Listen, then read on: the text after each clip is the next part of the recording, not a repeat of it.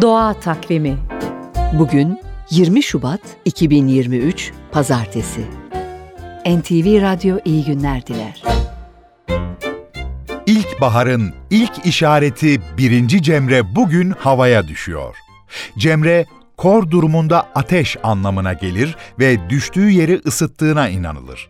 Bugün havaya düşecek, hava ateşle mayalanacak.